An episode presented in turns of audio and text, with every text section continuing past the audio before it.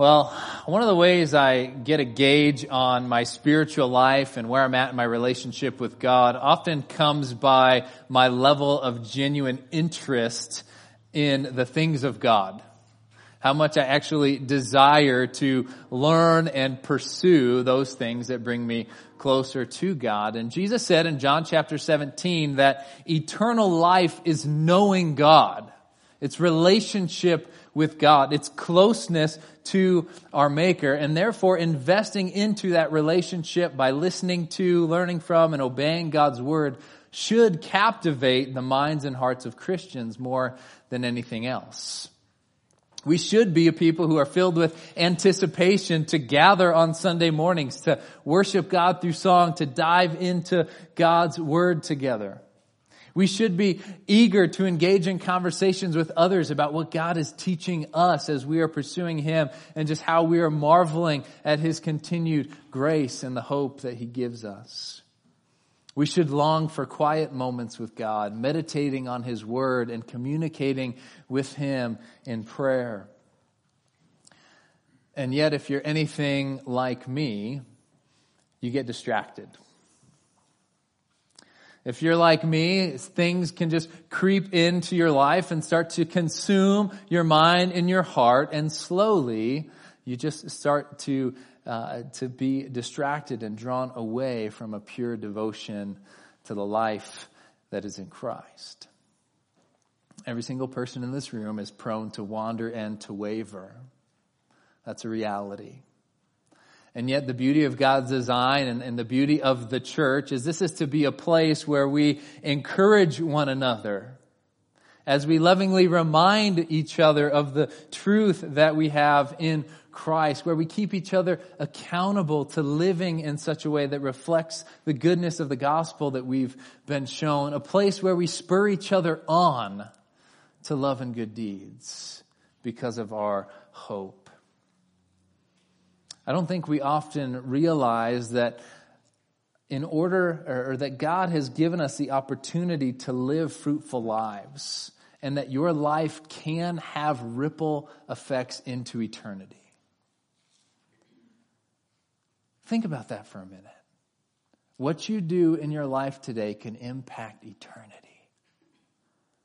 I don't know if anyone woke up this morning with that thought on their mind. I doubt it, but that is the reality for all of us who are in Christ. We get to be a part of this amazing story and mission of God in this world to see people come to life and get to know eternal life through Christ.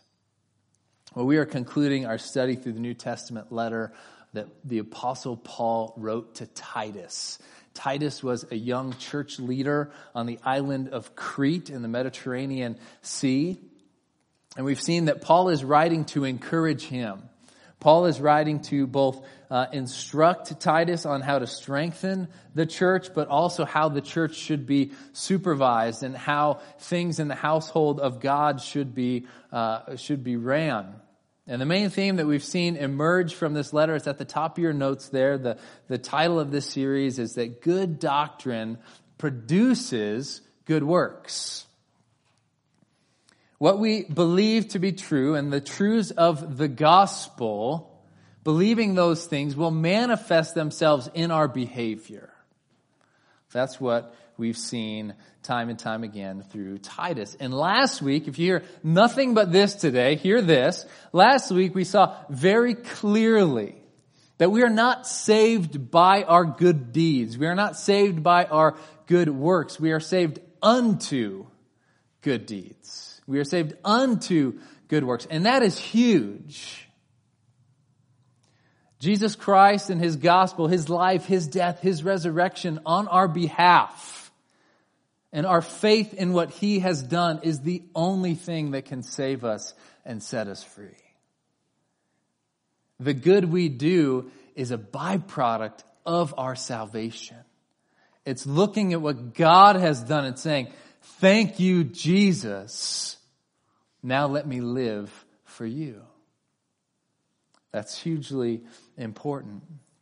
And the main idea that we're going to dive into this morning is that the gospel transforms us and continues to transform us into profitable, accountable, and humble Christians. That's what the gospel does in our lives. And so I'm going to rewind and reread a few verses from last week just to, to make sure we bring back that context to re-emphasize that we're not saved by our works, by what we're saved by Christ's work, and then we'll go into our passage for today. So if you read along with me, Titus chapter 3, we're going to read verses 4 through 15. It says this. But when the goodness and loving kindness of God our Savior appeared, He saved us not because of works done by us in righteousness, but according to his own mercy, by the washing of regeneration and the renewal of the Holy Spirit, who he poured out on us richly through Jesus Christ our Savior. So that being justified by his grace, we might become heirs according to the hope of eternal life. The saying is trustworthy, and I want you to insist on these things so that those who have believed in God may be careful to devote themselves to good works. These things are excellent and profitable for people. But avoid foolish controversies, genealogies, dissensions, and quarrels about the law, for they are unprofitable and worthless. As for a person who stirs up division, after warning him once and then twice, have nothing more to do with him. Knowing that such a person is warped and sinful, he is self condemned. When I send Artemas or Tychicus to you, do your best to come to me in Nicopolis, for I have decided to spend the winter there. Do your best to speed Zenas, the lawyer and Apollos on their way. See that they lack nothing. And let our people learn to devote themselves to good works, so as to help cases of urgent need and not be unfruitful. All who are with me send greeting to you. Greet those who love us in the faith. Grace be with you all. All right. So in a nutshell, here we have Paul instructing Titus to insist that those who have believed the good news of the gospel be careful to devote themselves to good works. Devote themselves to good that is a reflection of God himself. And Jesus said these words in Matthew 5:16. He said, "Let your light shine before others that they may see your good deeds and glorify your Father who is in heaven." The good that we do is meant to shine the spotlight on Jesus so that people would say, oh, wow, like this Jesus must be something if you're willing to live and, and pursue the things that are important to him. Now, this can be a little difficult in our culture today because we live in, in, a day and an age where a lot of people do a lot of good things and celebrate doing good things, right? Even my Starbucks cup from this past week said, give good on it. And I read that and I was like, man, Starbucks must be a Christian company now. A few of you are paying attention. Appreciate that. Here's the thing is that for the Christian, our motive in doing good and our very definition of what is good is vastly different than the world's. Vastly different. We're not trying to make others think highly of us. We're not trying to build a reputation for ourselves in a community where people are just, man, we really respect that guy. He's such a good guy and he's just an outstanding citizen. Like that is not our goal. Our goal is to say, man, I live this way because I have received goodness and grace from God far above and beyond anything I ever deserve and I just want to live unto Him. That's why I do good. That's why I live the way that I do. And from our passage today, I think we're going to see three specific ways that if we're actually doing this, the world is going to, to see us as different. When the world interacts with us and we are applying these things, we're going to be noticeably different, and you have them in your notes here, but here's the thing, is we're going to be seeing in difference in the way we speak, in our conversations, in the actions, in the way we live, and by our humility, the way we go about uh, carrying ourselves. So point number one is this, is that we are called to be a people who engage in profitable conversations profitable conversation. So in verse 8 and 9, Paul clearly contrasts what is profitable versus unprofitable speech. Okay, verse 8, he says, This saying is trustworthy, and I want you to insist on these things, to speak of these things, so that those who have believed in God may be careful to vote themselves to good works. These things are excellent and profitable for people. Paul is saying that genuine faith in God is going to produce a godly life and godly actions that are beneficial, that profit the people around us. And then in verse 9, he contrasts that. He says, But avoid foolish controversies, genealogies, dissensions, and quarrels about the law, for they are unprofitable and worthless. Back in their day and age, the biggest dividing issue with the church had to do with the Old Testament Jewish law. And Paul here once again is referring back to the circumcision party, the Judaizers. He talked about them earlier in this letter, but there was a group of Jewish Christians who taught that converts to Christianity, in addition to faith in Jesus, had to be circumcised. And as they're propagating this false teaching, it's creating all sorts of issues within the church where people are like, wait a minute, I put my faith in Christ, I was baptized, like, what do you mean now I have to get circumcised? What are you talking about? And it's creating all these debates and division in the church. And they were, uh, as we are told from Paul in this letter, this type of quarreling is unprofitable. It's actually worthless because debates about things in the Old Testament law are not gospel issues. They're not central issues to the Christian life. And yes, we should have great conversations, productive conversations about, man, how does the Old Testament still apply to our lives today? But that, that's in conversations. The law as it was lived out in the Old Testament is no longer lived out the same because Jesus Christ is a fulfillment of that law. And we now live unto Him. But what's happening in our text is it's just people keep stirring up division about these things, saying, no, no, no, you have to be circumcised if you are going to be a Christian. Instead of letting people rest solely on the good news that through Jesus' life and death and resurrection, our sin is paid for, our shame is covered, and we've been reconciled to God through faith. The gospel is Jesus, period, not Jesus plus anything. Jesus alone is our salvation. In the church today, we deal with plenty of secondary issues that I believe people treat and act like are central issues. And they actually create quite a bit of division. I just want to go through a few that I've personally heard people argue about, that I've personally been involved in seeing creating quarrels within the church that have been unproductive. Now let's see if you align or have had this experience. First one, denominational affiliation. I'm a Baptist. I'm a Presbyterian. I'm an Anglican. People are quicker to align themselves with a denomination or a camp than they align themselves with Jesus. That shouldn't be the case. What about this one? Vaccines. Ooh. Should we vaccinate our kids or shouldn't we? Okay.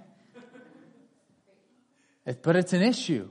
And now, oh, I haven't vaccinated my kids, so you're not going to have me over at your house because heaven forbid an unvaccinated kid's around a vaccinated kid what might happen. What about food? Organic versus GMO.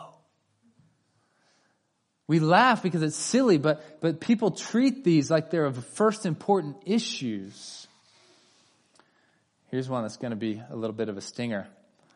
Political affiliation. I just went there. Right, right versus left. What news station do you tune into? And the last one, schooling choices for our kids. Homeschool, public school, private Christian school. Now don't get me wrong, the gospel has ramifications on all these things and should be the filter through which we look at all of these things, but not one of these things is a gospel issue. Every single thing I just mentioned is secondary. And if you can't have a civil conversation with other believers about any one of those things that I mentioned without getting upset or demanding that your opinion is right, you are in the wrong. Period. Period. They are not gospel issues. They are things that we should be able to have healthy and maybe sometimes a little bit heated conversation around. But man, if they are making div- division and, and creating wedges in our hearts with another brother or sister in Christ, we are getting off the rails, folks. We are getting into a dangerous territory.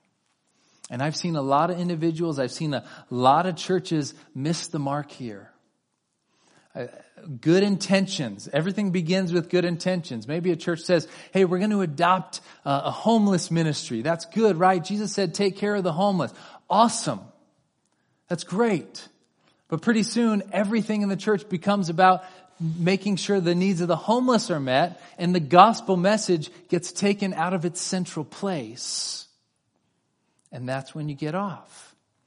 Or maybe a church gets totally uh, wrapped around a, a political issue. Or maybe it's to a church's uh, advantage to take a certain stance politically because they live in a place of, of the country that's very much one way or the other. And so to, to have favor with people, you're gonna, you're gonna take the stance that's in line with what they think or the, the majority opinion. And the gospel again can get out of its central place. Again, if we can't have conversations around these things without becoming divisive and quarrelsome, it is better to abstain from the conversation altogether. That's my challenge to us. If you can't go there on one of the topics I listed, just don't go there. Protect your heart and protect the church from being divided. All right, hold on, because I uh, one of these is going to sting, I'm sure, because it did for me. So I just made a list of questions that I want us to, to each just kind of do a little self examination, okay? Along the lines of what we've been talking about. But I, I just want you in your own mind, your own heart, just if, if any of these reveal that something secondary has become central, let God do what He will. Are you more concerned and invested in building up the body of Christ in love and unity than you are with airing your own opinion? Okay? Does your blood boil more quickly over people with different political views than you then your heart breaks for those in your life who don't know Jesus. Do you find yourself mentally and emotionally consumed with comparison to other people's convictions and opinions more than you are delighting in the Word of God?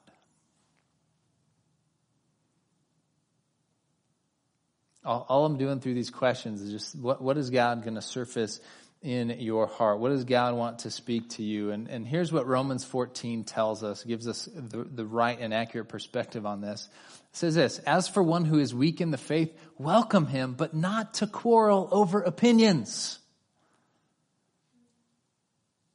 Welcome people, but not as an opportunity to air your opinion on whatever issue you want to air your opinion. Check this out. The one who believes he may eat anything, one who believes that, while a weak person eats only vegetables.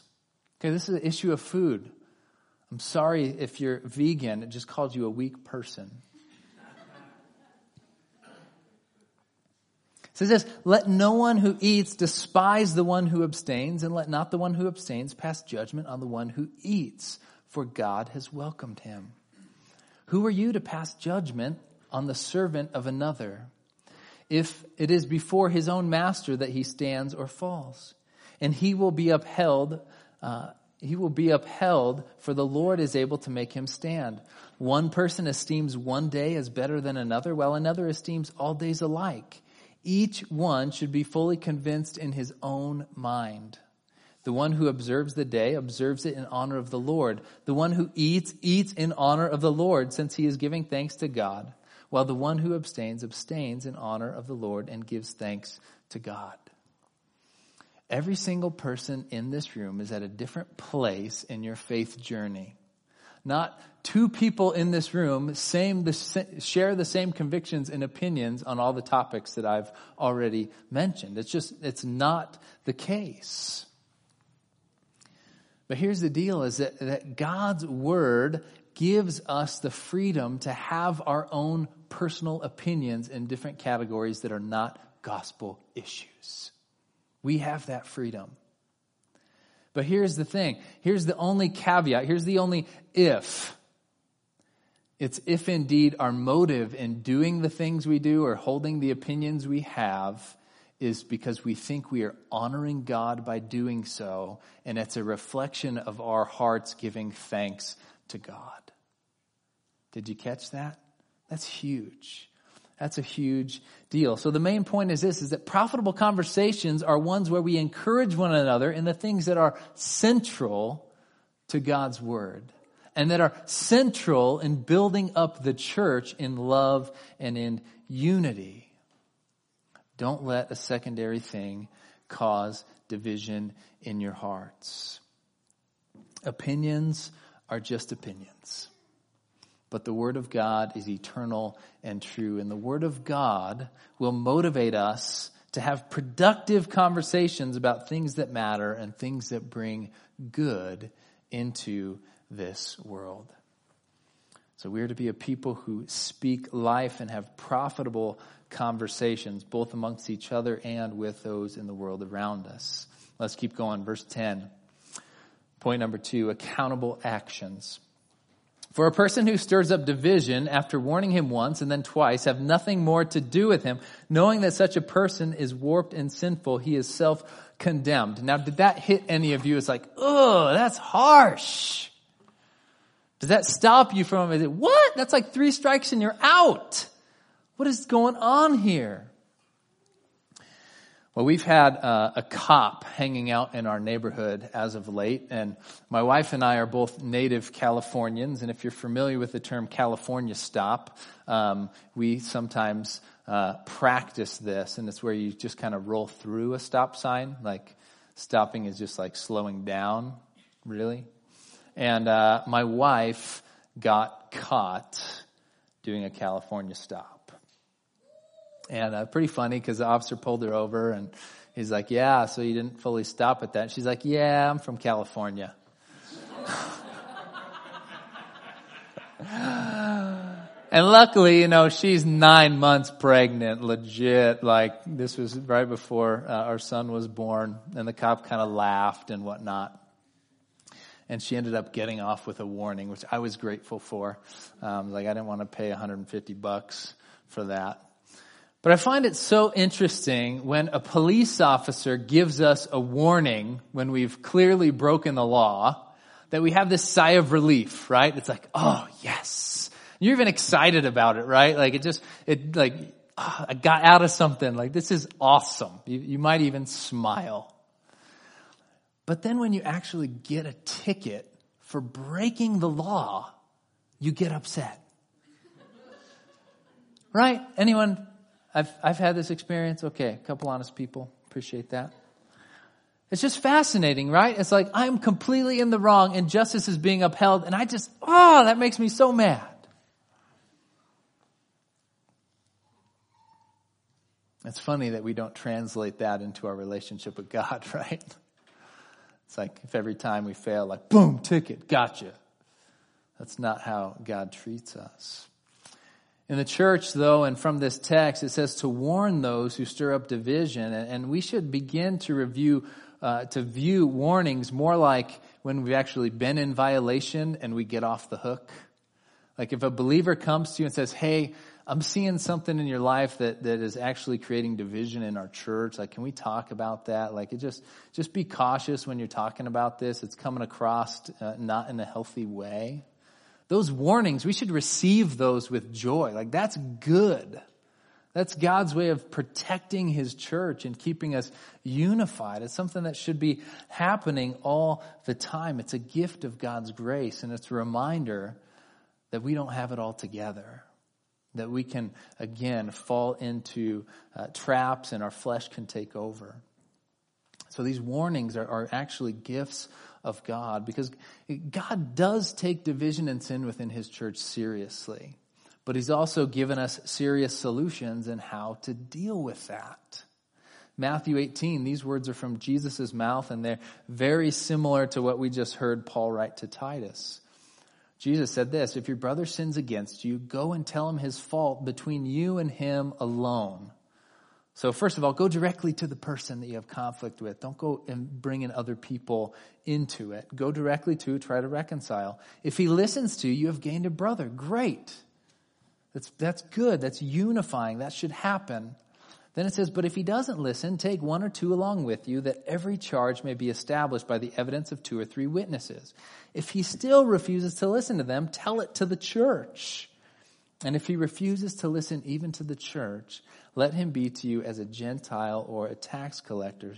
Do not extend fellowship to that person. Now, here's the deal the divisiveness that, that Paul is instructing Titus to deal with harshly and the sin that Jesus is talking about in this text are both directed towards those who are unrepentant. That's important.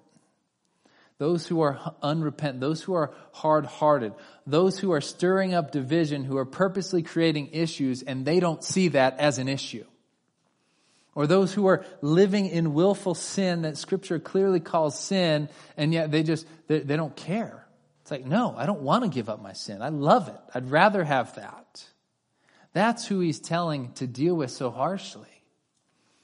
And again, it, it may seem harsh on the surface, but man, I see God's grace all over this. And it's like, hey, warn him, plead with him, take other people, plead with them, take the whole church, plead with them. Like, this is a, a, begging of, hey, this is destructive for your life. Turn away from that. God has so much better in store for you.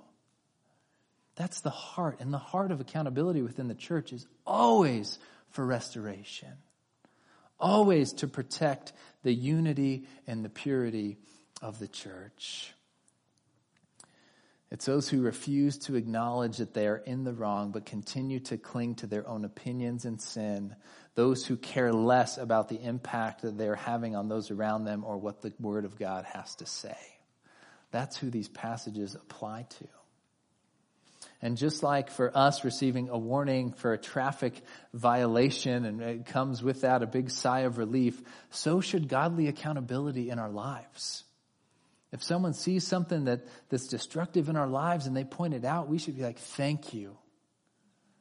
I have been wrestling with that. I have been wrong. I have been getting off what is central in this area. Well, a couple days ago, I found myself walking in the flesh through justifying my own behavior. I was at home and I just got totally into task mode. And in so doing, I really was neglecting my wife and my kids uh, in their uh, emotional needs. And then how this manifests itself for me is I just start barking orders, right? Like, pick that up. I already told you to do that. Come on. Don't you hear me? What's going on? What's your problem? Instead of, hey, come here, let's talk. And actually shepherding their heart and talking through, hey, you know, you really honor God and honor mommy and daddy when you listen to what our word, what we say in our word. And actually entering in with like a gentle and soft spirit. And you know, right, when, when, what's going on in your own heart, like what frame of mind you're in. So I just knew that in that moment I cared more about getting things done than I did about shepherding my family. And so yesterday I sat down around lunch with the, with my kids and and my wife, and I had to take ownership for my attitude. I said, Look, daddy's been wrong. I've been wrong the last day and a half in the way I've been speaking, the way I've been treating you guys. It has not been right, and I need you guys to forgive me. Will you forgive me for not, um, not speaking with the kindness that is reflective of Christ? And uh, kids are just so amazing. They're so resilient. You know, they're just like, of course, give you a hug, you know. Um, and so that's just awesome and a gift of God's grace. But one of the things that God used in that process is, you know, I've been meditating on God's word. I've been soaking in this passage, and, and the passage in Luke 17 came to mind that says this: "Watch yourself, keep watch of yourself." And then, if a brother sins against you, rebuke him. If he repents, forgive him. Even if he sins against you seven times in a day and seven times return to say, "I repent," you must forgive him. What this means as the mark of genuine Christians is not perfection, but it's the ability to acknowledge when we are in the wrong and to take full ownership when we are. I believe that one of the greatest ways that God has given us and one of his greatest gifts to keep our relationships strong is by a continual seeking of forgiveness from one another when we wrong the other person. If everyone would just own their junk, we would be so unified. Marriages would be flourishing. Kids would be flourishing under parents who are humble and repentant. But I also believe that one of the most impactful ways the world is going to see us as different is if we're willing to own our junk to them. Maybe you wrong a coworker through speaking a certain way. Maybe you do something you know that was not right. And to go to somebody who doesn't know Christ and to say, Hey, I'm wrong. I was wrong in this. Will you forgive me? Try it the next time that happens. And then just watch the look on their face. People don't do that in our culture. People don't take responsibility for their actions. But if we're as believers doing that just every in every aspect of our lives, the world's going to take notice. And they say, "Whoa, like okay, I, I guess I'll forgive you." It's an incredible experience in a way that we're seen as different. Because here's the thing: is you can't, as a Christian, become spiritually arrogant. You can't become uh, get a moral superiority complex. Because Titus three three from last week told us this: For we ourselves were all once foolish, disobedient, led astray, slaves to various passions and passions and pleasures, passing our days in malice and envy, hated by others and hating one another. We were no different. We've all been there. We've all lived solely for ourselves. The only difference between a Christian and a non Christian is the Christian has acknowledged, I desperately need the mercy and grace of God, and I believe that it's mine through Jesus Christ. That's the only difference. And now I want to live as, as one who follows Christ and seeks to live a life unto Him. Which brings us to our last point, point number three. The gospel transforms us to be humble servants. Let's finish off Titus 12 through 15. When I send Artemas and Tychicus to you, do your best to come to me at Nicopolis, for I've decided to spend the winter there. Do your best to speed Zenas, the lawyer and Apollos on their way. See that they lack nothing and let our people learn to devote themselves to good work so as to help causes of urgent need and not be unfruitful. All who are with me send greetings to you. Greet those who love us in the faith. Grace be with all of you. So as Paul is wrapping up this short letter, he gives some very specific instructions as, as opposed, uh, in regards to his future plans. He's going to be sending some people through the region. He's saying, hey, these guys are going to come by. They're going to stop in. Take care of them. Make sure their needs are met. Give them whatever they need to continue on their journey. And then he says this in verse 14, and let our people learn to devote themselves to good works so as to help cases of urgent need and not be unfruitful. You want to protect your life from being unfruitful in the things of God. Learn to devote your life to good and helping uh, those needs that surface in your midst. It's interesting because this word learn, learning anything takes both time and intentionality, right? It takes a lot of time, it takes a lot of intentionality. And the way we learn from one another how to do good, I think a lot of it is observing those in our midst who are actually doing good and saying, wow, hey, tell me, what are you doing? How do you serve other people? How are you aware of these things?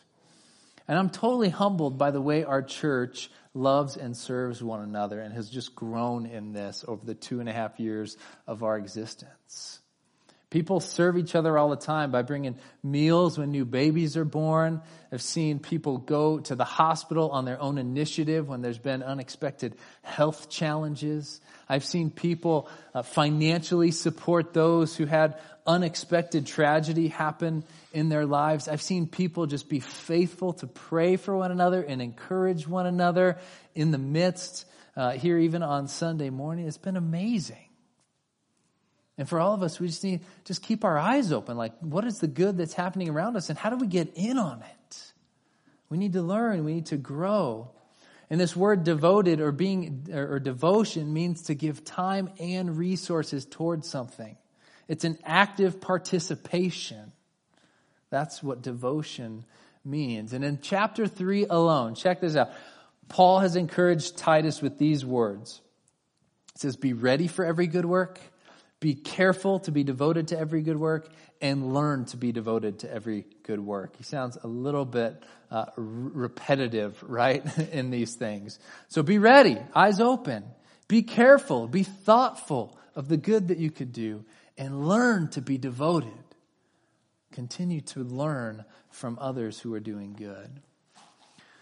As I got to thinking about this, the only way it's possible, the only way this happens is if we each take personal responsibility to clothe ourselves in the humility of Christ. It's the only way this is going to happen.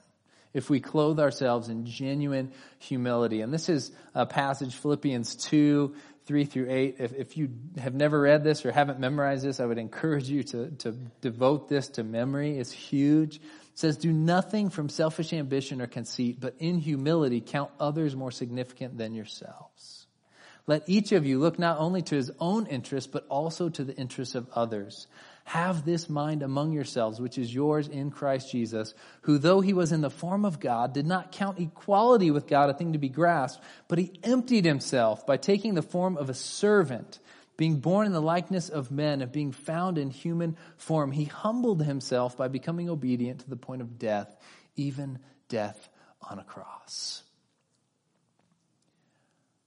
The humility of Christ is beyond all compare the God of the universe became a human being, subjecting himself to death so that you and I could have life.